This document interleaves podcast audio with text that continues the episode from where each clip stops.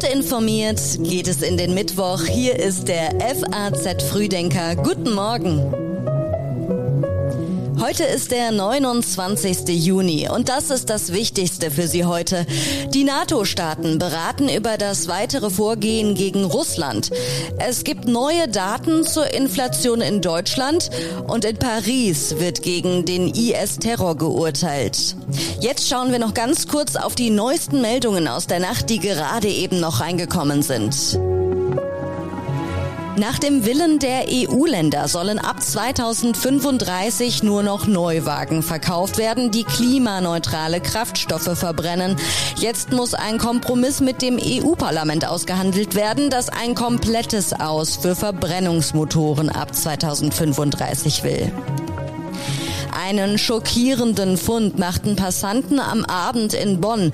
Vor dem Landgericht lag ein abgetrennter menschlicher Kopf. Unweit davon fand die Polizei den Rest der Leiche. Ein Mann wurde festgenommen. Die Texte für den FAZ Frühdenker kommen heute Morgen von Daniel Mohr. Ich bin Theresa Salentin. Schön, dass Sie heute mit uns in diesen Tag starten.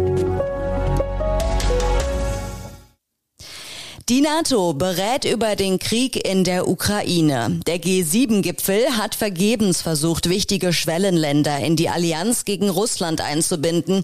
Jetzt soll der NATO-Gipfel die militärische Drohkulisse erhöhen. Bundeskanzler Olaf Scholz sagte beim G7-Gipfel in Bayern, Wir sind uns einig, Präsident Putin darf diesen Krieg nicht gewinnen. Wir werden weiter die wirtschaftlichen und politischen Kosten dieses Krieges für Präsident Putin und sein Regime hochhalten und in die Höhe treiben. Die Bemühungen der sieben wichtigsten Industriestaaten um weitere Partner im Kampf gegen Russland haben kein messbares Ergebnis gebracht. Der Wunsch, Indien und andere wichtige Schwellenländer mögen doch davon absehen, russische Rohstoffe zu importieren, erfüllte sich nicht. Der indische Ministerpräsident Modi und die Staatschefs von Indonesien, Senegal, Südafrika und Argentinien gaben kein Bekenntnis ab, sich westlichen Sanktionen anzuschließen. Heute und morgen beraten die 30 NATO-Staaten in Madrid über das weitere Vorgehen im Krieg in der Ukraine. Eine deutliche Aufstockung der schnellen Eingreiftruppe des westlichen Militärbündnisses wird erwartet.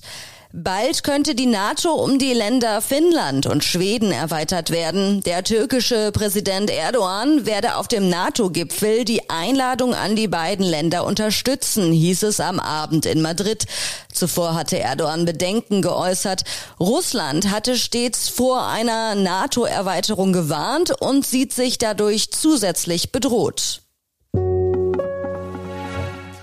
Es gibt eine schwarz-grüne Welle in den Bundesländern. Nach Boris Rhein in Hessen und Hendrik Wüst in Nordrhein-Westfalen könnte heute mit Daniel Günther der dritte CDU-Ministerpräsident binnen eines Monats von einem schwarz-grünen Bündnis gewählt werden. Heute will Wüst die Besetzung der acht CDU-Ministerien bekannt geben. Außerdem lobte er ausdrücklich die Verdienste von SPD und FDP um das Land Nordrhein-Westfalen und bot ihnen ein konstruktives Zusammenwirken an, wie er sagte. In Schleswig-Holstein hat die schwarz-grüne Koalition gestern ihren Koalitionsvertrag unterzeichnet. Heute soll die Wahl von Daniel Günther zum Ministerpräsidenten folgen. Er hatte sich für ein Bündnis mit den starken Grünen und gegen die geschwächte FDP entschieden. Am 9. Oktober wählen die Niedersachsen ihren neuen Landtag. Gerade deuten die Umfragen auf einen Sieg von Ministerpräsident Stefan Weil von der SPD hin, der dann mit den Grünen und nicht mehr wie bisher mit der CDU regieren könnte. Steigt die Inflation noch weiter? Eigentlich sollte der Juni ein Monat der Entlastung werden, dank Tankrabatt und 9-Euro-Ticket, aber billiger wurde fast nichts. Heute kommen die Inflationsdaten für Juni. Acht Prozent. Diese Marke wurde bei der Inflation in Deutschland seit der Ölkrise im Winter 1973, 74 nicht mehr erreicht. Im Juni könnte es jetzt der Fall gewesen sein. Am Vormittag gibt das Statistische Bundesamt seine erste Schätzung ab. Für die Preisstabilität ist eigentlich die Europäische Zentralbank zuständig. Im Juli will sie wahrscheinlich erstmals seit Jahren leicht die Zinsen erhöhen, im September vielleicht noch einmal kräftiger.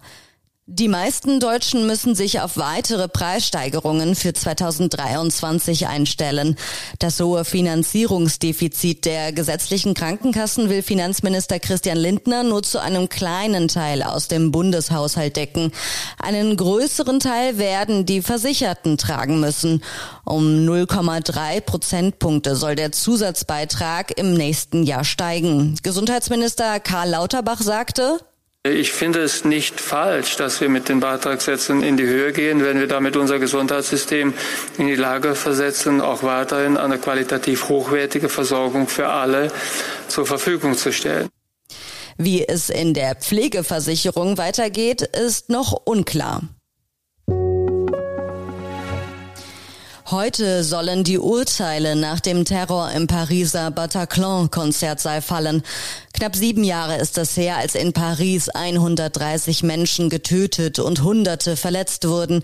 Und 130 Verhandlungstage hat es gedauert, um etwas mehr Licht in die Geschehnisse vom 13. November 2015 zu bringen. Damals hatte der Islamische Staat sich dazu bekannt, ein Massaker im Konzertsaal Bataclan angerichtet und weitere Bars und Restaurants in Paris beschossen zu haben und während des Länderspiels zwischen Frankreich und Deutschland drei Selbstmordattentäter in die Luft gesprengt zu haben. 14 Angeklagte sitzen im massiv gesicherten Pariser Justizpalast während der Verhandlungen. Weiteren sechs Angeklagten wird der Prozess in Abwesenheit gemacht. Der einzige Überlebende des Terrorkommandos Salah Abd Eslam führte vor Gericht aus, der Westen drücke dem Rest der Welt seine Werte auf, richte in muslimischen Ländern Militärbasen ein und töte von dort aus Muslime. Für einen Mörder hält er sich nicht. Zwischen fünf Jahren und lebenslänglich fordert die Anklage im Fall Abd Eslams ohne Möglichkeit der Haftverkürzung. Und wir schauen noch auf einen anderen Prozess. Einer der bekanntesten und beliebtesten Musiker muss sich seiner dunklen Vergangenheit stellen. Ihm droht lebenslange Haft. Es geht um den Sänger R. Kelly. Heute wird das Strafmaß gegen den 55-Jährigen verkündet. 140 Millionen Tonträger hat der dreifache Familienvater Robert Sylvester verkauft.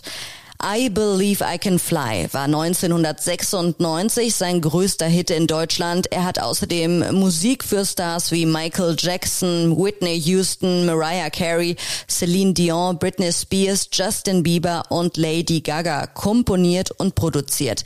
Aber schon lange wird die außergewöhnliche Karriere von Missbrauchsvorwürfen begleitet.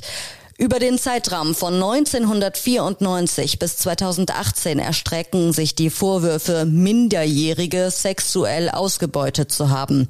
Außerdem werden ihm Entführung, Zwangsarbeit, Bestechung und Sexhandel zur Last gelegt. Er soll ein ganzes Netzwerk von Helfern aufgebaut haben, das ihm immer wieder junge Mädchen und Frauen zur Befriedigung seiner sexuellen Gelüste zugeführt hat, heißt es. Wir schauen nach Sardinien und zwar auf die Heuschreckenplage.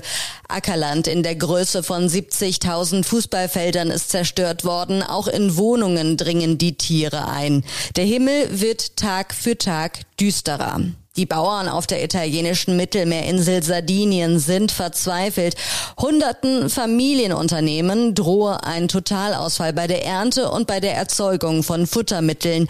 Seit der ersten großen Plage vor drei Jahren vermehren sich die Heuschrecken in Mittelsardinien jeden Frühling rasend schnell. Zugesagte staatliche Hilfen seien immer noch nicht ausgezahlt worden, heißt es. In diesem Jahr sei die Lage besonders katastrophal. Die Heuschreckenschwärme kämen erst nach Sonnenuntergang zur Ruhe, um kurz nach Sonnenaufgang aufs Neue den Himmel zu verdunkeln.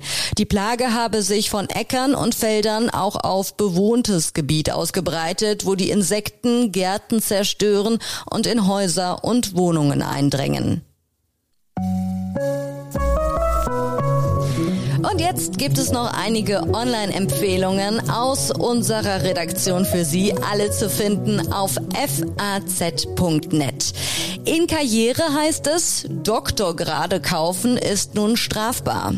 In Sport lesen Sie, warum der Ironman Hawaii nur noch für die Upper Class ist. Und bei den Kollegen im FAZ Podcast für Deutschland geht es um Chaostage in der Reisebranche. Ist unser Sommerurlaub noch zu retten? Und von uns gibt es morgen früh eine neue Folge. Der FAZ Frühdenker ist wieder ab 6 Uhr online und ich wünsche Ihnen jetzt noch einen schönen und entspannten Start in den Tag.